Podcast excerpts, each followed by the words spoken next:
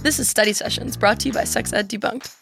In these minisodes, we'll discuss a myth suggested to us by listeners like you. Like what you hear? Want to hear more?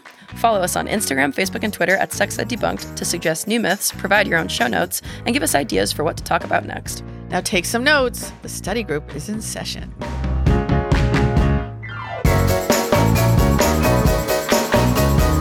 Hi, welcome to Study Sessions, a bi weekly episode where we talk about questions and subjects suggested to us by our Sex Ed Debunked listeners.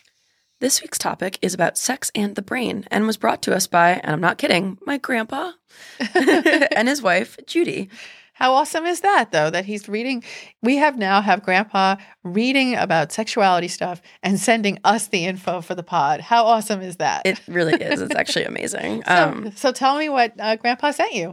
So, uh, Grandpa and Judy, in a tag team effort to educate us about sex, um, sent an article from Katie Couric Media, which I didn't even know was a thing, but like now I'm interested in.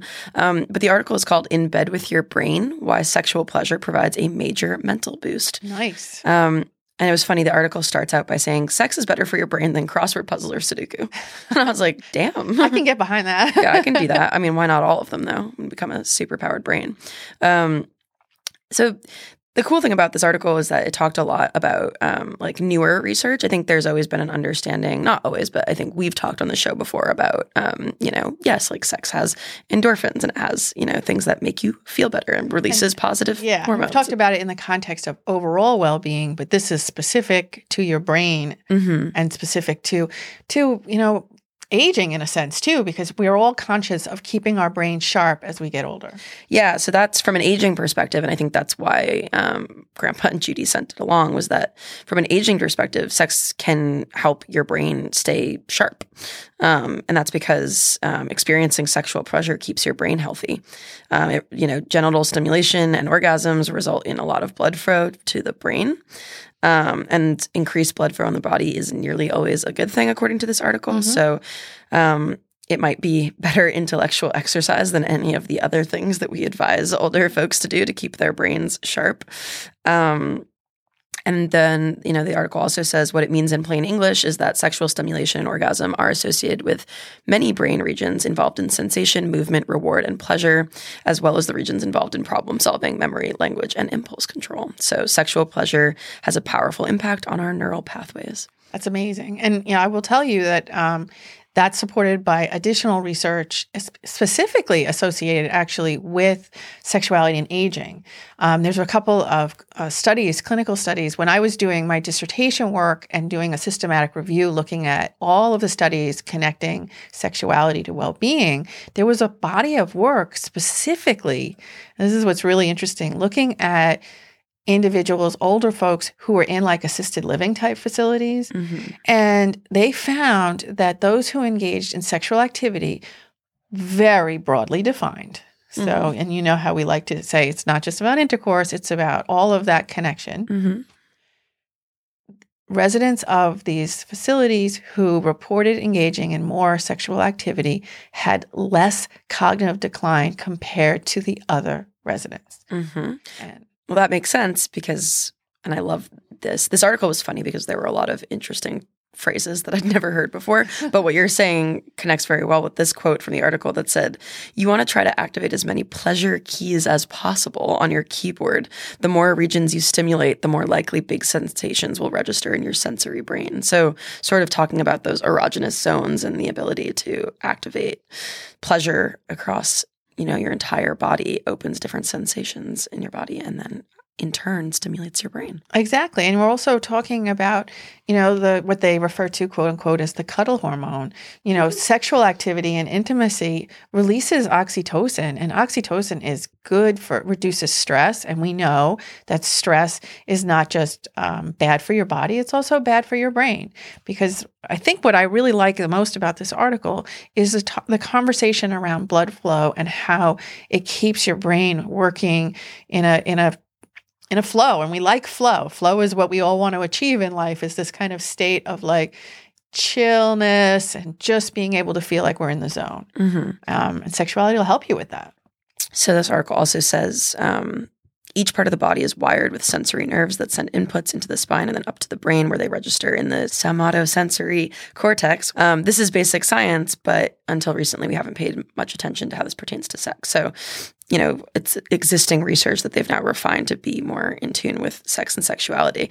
But one of the terms that came out of this article that I loved was the brain crotch. What?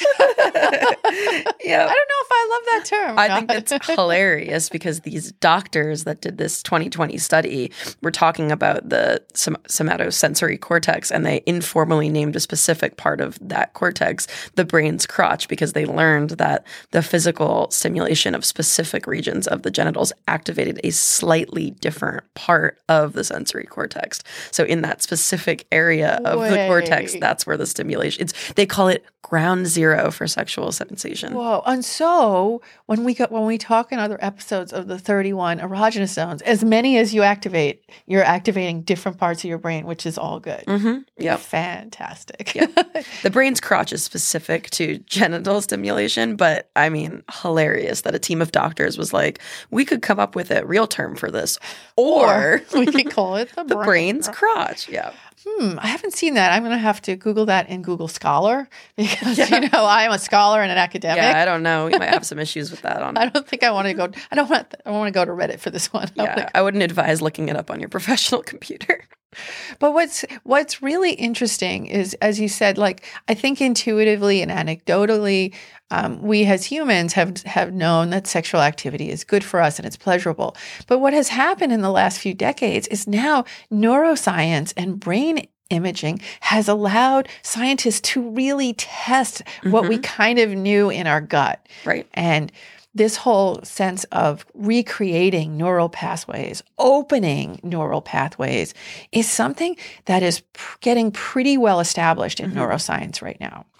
Yeah, and as we mentioned, you know, there has been this understanding for a long time, I think, of sex releasing positive hormones and releasing endorphins and being this natural high, which of course can like lead to t- bad things too, right? I mean, high like a sex addiction is a thing, we understand that.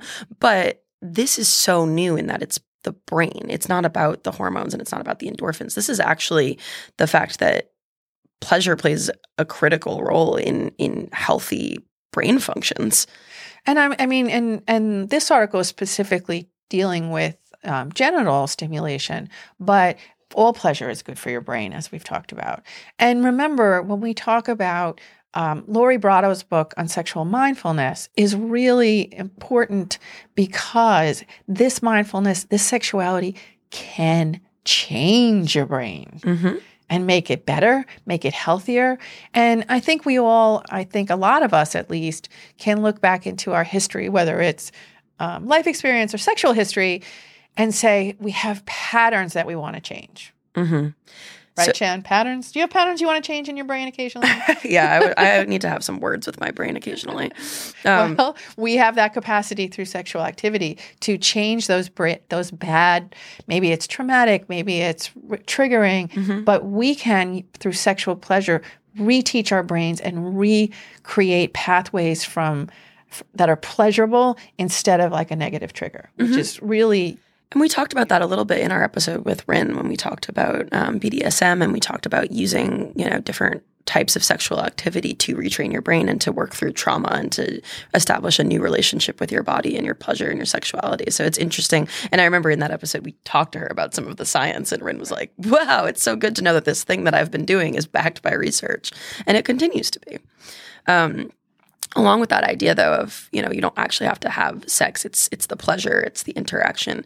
I I don't usually read this much from the articles, but this article is just like like packed with really good stuff. So, according to Nicole Prause, PhD, a neuroscience scientist, um, researching human sexual behavior, addiction, and the physiology of sexual response, amazing field of study, by the way. Um, your body contains special C afferent fibers in the skin that are uniquely activated by slow stroking of another human. This in turn activates your social and emotional processing areas of the brain. So, as it turns out, you don't need intense foreplay or even sex or penetration to start activating areas of your brain. Just lying down with your partner and cuddling can do the trick. Well, and, and that was fascinating in the sense, too, that we've talked about sensation play, right? Mm-hmm. And just touching and feeling feathers, feeling different things on your skin. And we all have to remember that the skin is a great sexual organ. It's a great sensation. It's the largest thing, you know, covers our whole body. It sure does. but it, but that's, you know, for those of us who, you know, there are people, many of our listeners who might consider themselves asexual or demisexual. And just that idea of intimate connection and touch is enough to bring these great benefits to your brain. It's okay if you're not, you know, if you're not into the whole you know, sexual intercourse, sexual activity, but the touch and the intimacy is still a valid way of experiencing mm-hmm. that pleasure. And with that, I'd like to close out our summary of this article with a really good quote that says The first step is recognizing that the ability to experience pleasures in and out of the bedroom is not a luxury, but a necessity for a well functioning brain and overall well being. When we can't experience satisfying pleasure, sexual or otherwise, our physical and mental well being suffers. Mm. And, and you know what? To wrap that up, you know, so many people like to think that their sexuality is something that they don't have to pay attention to, especially like think about people with a lot of responsibilities. Um, moms, I'm talking to you out there, um, who say, you know, I got kids, I got this, I got that. I don't have time for that. Self care. Making that time, making that time for the touch, making that time for pleasure is an integral part of keeping ourselves holistically, our brains right on it. Mm-hmm. that's why I win Scrabble, man. and that's why I don't know. I'm pretty sure I won our last game. It was very close. so that is it for today's study session. Um, this is your brain on sex, and it turns out it's really good for your brain. People keep at it. Keep at it. We're just encouraging you to be more intimate at all times. Um, so make sure you send us your myths, questions, and comments, and we'll be back next week for a full episode of Sex Ed Debunked. Thanks for listening. Take care.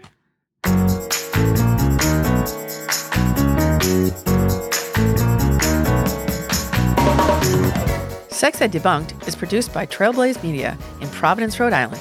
Our sound producer is Ezra Winters, with production assistance from Shay Weintraub.